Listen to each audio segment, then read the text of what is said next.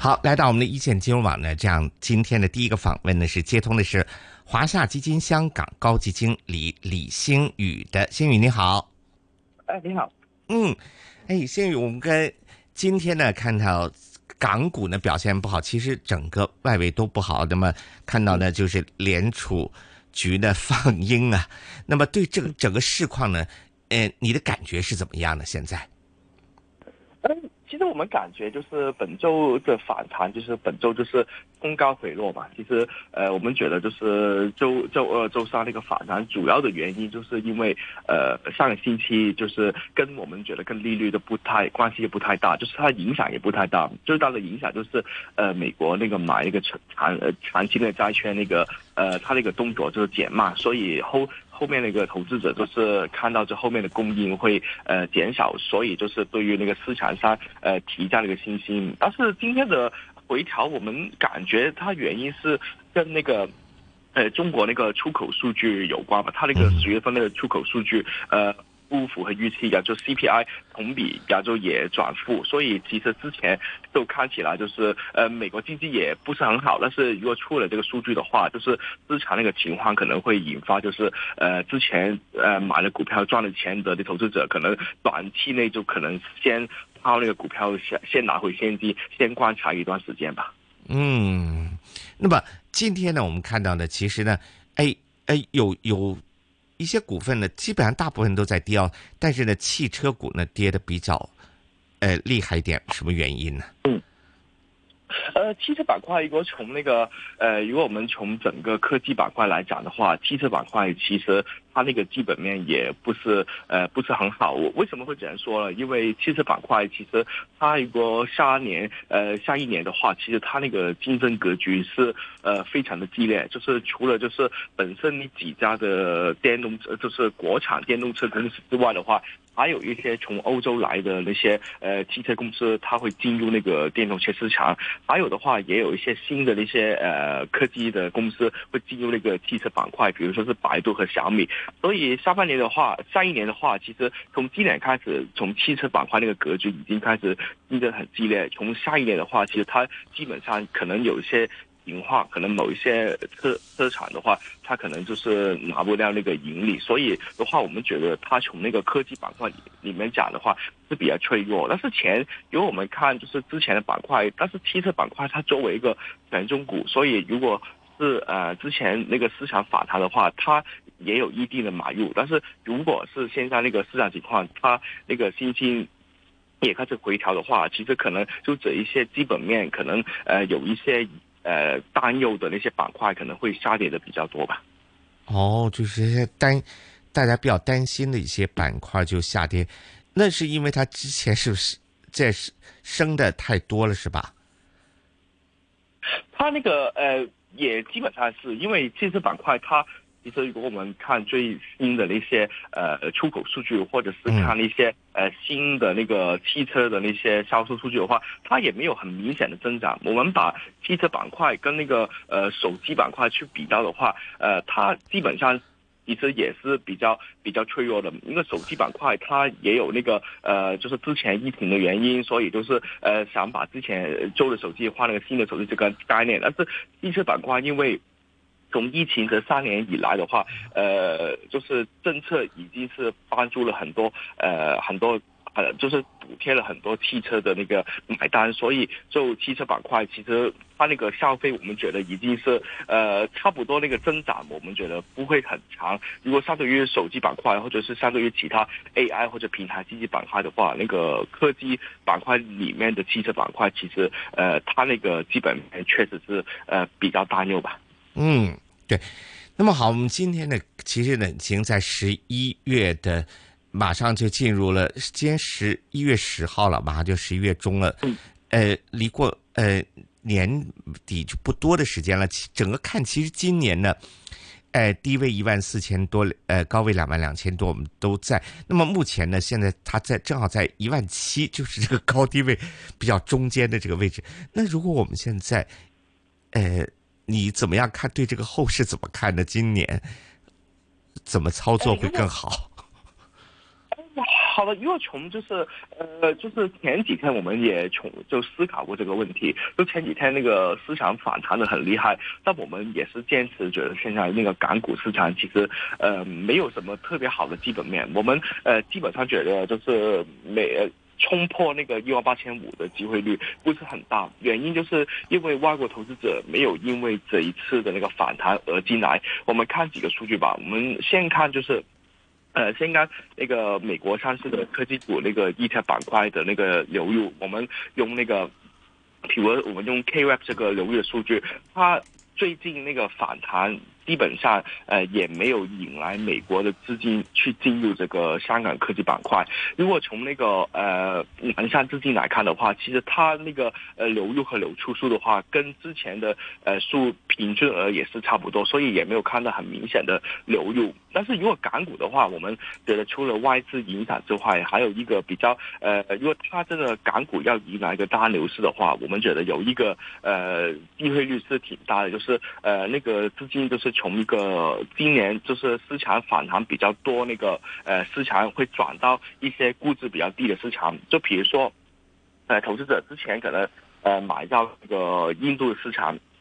或者买到那个日本的市场，但现在年底了，他们贴近这个呃两面的市场那个表现比较好，然后估值比较高，他会可能把那个交易从那两个市场呃转到这个估值比较低的市场，呃香港的市场或者 A 股市场是他们选选择之一。但是从现在目前为止，我们还没看到这个呃资金很大很大的那个流动的情况，所以呃我们觉得现在距离呃后面就是。如果说恒生指数的反弹到两万点，这个机会率我们觉得呃基本面还是不太足够吧。嗯，因为去年我们看到的就是整个呃一年不是很好，就是二零二二年的时候，哎，但是最后两个月的哎有一个不错的一个升幅啊。那么今因为今年应该是看不到了是吧？你的意思是？嗯，呃，今年如果是呃我就就。跟刚才那个分析就是差不多，就是我们觉得，如果今年那个，呃，我们觉得不是没有可能，但是我们觉得那个机会率就肯定是需要，就是从那个日本的市场转到，呃，就是从之前反弹比较多那个市场转到一些呃香港市场，就是可能那个规划只有有几个方向吧，就可能就是呃呃日本就是呃大家知道就是有一个春呃春天那个薪酬那个。调整那个制度嘛，如果就是年底就是呃知道那个它的通胀数据真的符合预期，然后下一年那个呃 Y C C 那个政策真的会逆转，从那个宽松政策转到那个比较收紧的政策的话，那投资者就肯定很快会把那个钱从日本市场抽出来，然后放到其他市场里面。然后美国呃美国市场也不是他们唯一的那个比较好的选择，因为我们看其实纳斯达克现在那个指数，它那个呃从那个头五大那个权重股的话，它那个估值是比它本身那个呃美国的那个。呃，美国那个 S and P 指数或者是跟那个呃大众指数的话是贵很多，所以我觉得他们的钱把日本抽出的话，呃，放在美国也不太现实。我们反而觉得它如果从那个估值和流动性做比较的话，港股市场它是一个呃估值比较低，同时间那个流动性也比较大那个市场，所以我觉得如果呃真的日本那个宏观经济有一些的那个警号的话，它那个钱会转到香港市场。然后香港市场的话，就会迎来一个新的那个牛市吧。嗯，大家就就等待啊，因为因为呢，就是香港就港股比较平，你看、哦、可以这样说是吧？呃，是的，如果你从那个呃从那个科技板块来讲的话，嗯、其实它现在那个。呃，分尾数其实基本上都还没到百分之二十。如果你从一个呃香港本身那个恒生指数的话，它基本上比那个呃，它基本上比那个刚刚说那个科技板块更要低。比如说其他板块的话，你说生物科技，它基本上也是在最便宜那个百分之十的时间。所以呃，那个港股肯定是最如果。你把港股和呃印度市场跟日本市场比较的话，港股是比较便宜。那同时间其实区内的话也是有其他呃本本身今年那个表现不太好的市场，比如说是呃台湾和韩国市场，呃、他们两个也有机会是呃可能会在年底里面去跑出吧。但是港股的话，我们是比较有信心，因为我们看最近那些呃发出那个盈利，就是那个盈利的数据的话，科技板块里面的话，其实基本上很多公司都是比我们预期的。所以，嗯、呃，我们觉得从呃基本面角度，或者从那个呃估值的角度的话，它是很好。它现在唯一的话，就是那个呃资金流的话，还没真的回来，那个投资者那个信心都还没呃同时间建立起来，这个是我们觉得最大的一个问题吧。嗯，对。那么我们刚才呢听星宇讲了，就是其实呢，最主要是看在日本啊，因为我们看到日股呢，今年、呃、真的。呃，一直升的真的是不错的，大家觉得日本是不是走出它呃迷失的几十年这样的一个情况？那么大家虽然学的日元很便宜，那但是呢，但是呢，日股也是真的升得很好。那么看看现在是不是大家开始获利回吐这些热钱呢？获利回吐以后呢，会不会回到港股？这是一个关键了，要看日本的政策走向了，是吧？呃，是的，如果日本市场的话，其实如果跟新呃，今年的那个区内那个比较的话，它是表现最好那个市场。然后呃，它日本市场的话，它有几个呃几个风险吧。它第一个风险就是刚刚说的那个政策会逆转。那这个政策逆转的话，其实它需要什么条件呢？就是嗯，它、呃、先看那个 C P I 的数据。如果现在我们看的话，它的长期目标是要百分之二，而百分之二那个呃通胀数据，它是算那个中位数的。呃，现在最新那个数据，如果我们看那个九月份和十月份的数据的话，呃，其实基本上已经达到百分之二。但是那个日本央行的话，就是呃。根据之前的，就是根据呃之前的经验来看的话，它呃基本上要那个通胀数据呃符合到大概是三个月，就是最起码要一个季度，它才会去逆转它整个的政策的可能性。呃，所以明年第一个季度，它如果政策逆转的话，我们觉得机会率是挺大的。它呃因为今呃今年就是刚刚上个星期就是日本央行说的，就是它会增加那个 Y C C 的弹性，它就是说它不会逆转，但是它就会增加那个弹性，就是把百分之一的那个目标会提高一点点。但是下一年的话，我觉得第一个季度它肯定会有一个比较呃比较大那个不确定性。然后如果日本呃市场的话，另外一个不确定性就是日本央行现在持有很多的那个呃日本股票，它是透过日本的 E T F 去买这个日本的股票，它。从二零一三年以来到现在的话，其实已经呃已经买了大概就是呃就是这个增长那个幅度很大。然后最近一两年的话，它其实没有持续去买，所以投资者最担心的话，就是日本那个呃日本央行会不会就是呃在下一年看到就是那么多歪。过投资者进来这个日本市场，所以把自己手上的手上那个持仓会卖给他们呢。如果这个事情真的是出现的话，加上那个呃从那个宽松政策变成收紧政策的话，它对日本股市可能会是一个呃比较重大那个影响。那一个投资者的话，大概他们也会呃考虑我们刚刚说那些宏观的因素，所以就是呃会那个隐忧比较大。因为我们说日本呃日元的那个关系的话，其实现在已经呃超过一百五十，那超过一百五十的话，就只有几个板块会有比较收益。就第一个板块就是出口板出口的板块，因为日本股市里面的权重股都是呃，就是第二权重股是丰田，丰田是呃做那个汽车出口很多。如果呃日本元去贬值百分之一，那呃。一车出口板块，它那个呃经常性的收入可以增加百分之一点六，所以如果日本元就是它也没可能是会持续的贬值，因为现在的话，它那个宽松政策也呃看起来也不会太现实，持续的往前走，所以它的话对于部分的公司盈利肯定会受一点影响，所以这几个比较宏观和那个微观的因素会让那个日本股市带来一点的那个压力和那个一点的那个风险吧。嗯，好，那么日本讲完了，我们其实真的需要关注日本的政策走向，这才是一个比较关键。那么刚才呢，我们听星宇呢谈到啊，呃，这些呃这些热钱啊或者聪明钱回来以后呢，哎，可能会哎、呃，他觉得呃，星宇谈到就是现在一些业绩啊，一些科技股板块的业绩不错哦，那么是不是呃？之前跌得很低惨，这些科技股呢啊，就是大大只的一些科技股，嗯，那会不会就会有些起色呢？哪一只会会更好一些呢？呃，好，如果说那个香港的科技股板块，如果说整体全球的科技股板块的话，我们觉得美国的科技股这个估值比较高，所以呃，里面的话也是比较贴近那个泡沫，就是由我们从那个呃，从那个收益率来看的话，那个纳斯达克现在就大概到百分之五左右，但是嗯 S and P 五百和呃道琼斯的话，它现在百分之三左右。呃，如果看历史的远的情况，如果这个 spread 这个的分差有百分之二以上的话，往往就是纳斯达克指数回调的那个时间。所以，呃，美国股市我们觉得现在那个风险挺大，就是呃，它科技股虽然那个呃业绩有一些是挺好的，但是我们觉得因为估值原因，说我们也不要碰它。但是如果说香港的科技股板块，就我们分几个类别，如果是呃汽车板块的话，我们呃因为它那个竞争格局是真的是太激烈，所以我们觉得它那个基本面也不是非常好。如果呃再下一步的话，我们觉得手机板块现在是一个嗯、呃、它那个需求回来的那个时间点，所以手机板块的话，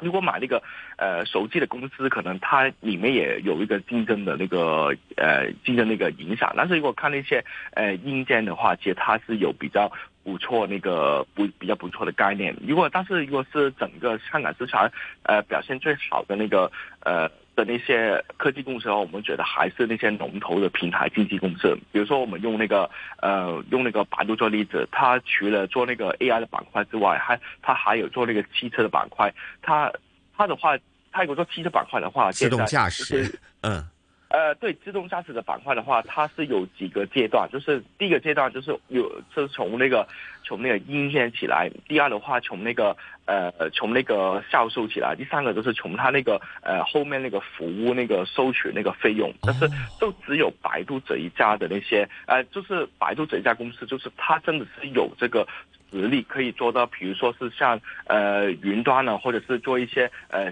呃把那个车卖出去之后收取那些呃收取那个服务的那个服务的那些公司。所以我觉得如果从那个科技板块的话，现在如果大家要买的话，呃龙头股肯定是比较好，因为龙头股是外国投资者肯定如果他有进入那个呃科技板块市场的话，他肯定会先考虑龙头股。第二个的话就是考虑一个平台经济，因为他那个呃他那个基础的壁垒的比较比较大，还有它它的那个呃它那个盈利的空间会比较反弹比较多，还有就是它那个呃整体的那个竞争格局在呃国内的话也不是太呃不会是太那个太大那个太大的问题，所以现在的话我们觉得呃平台经济龙头股的话是我们的首选。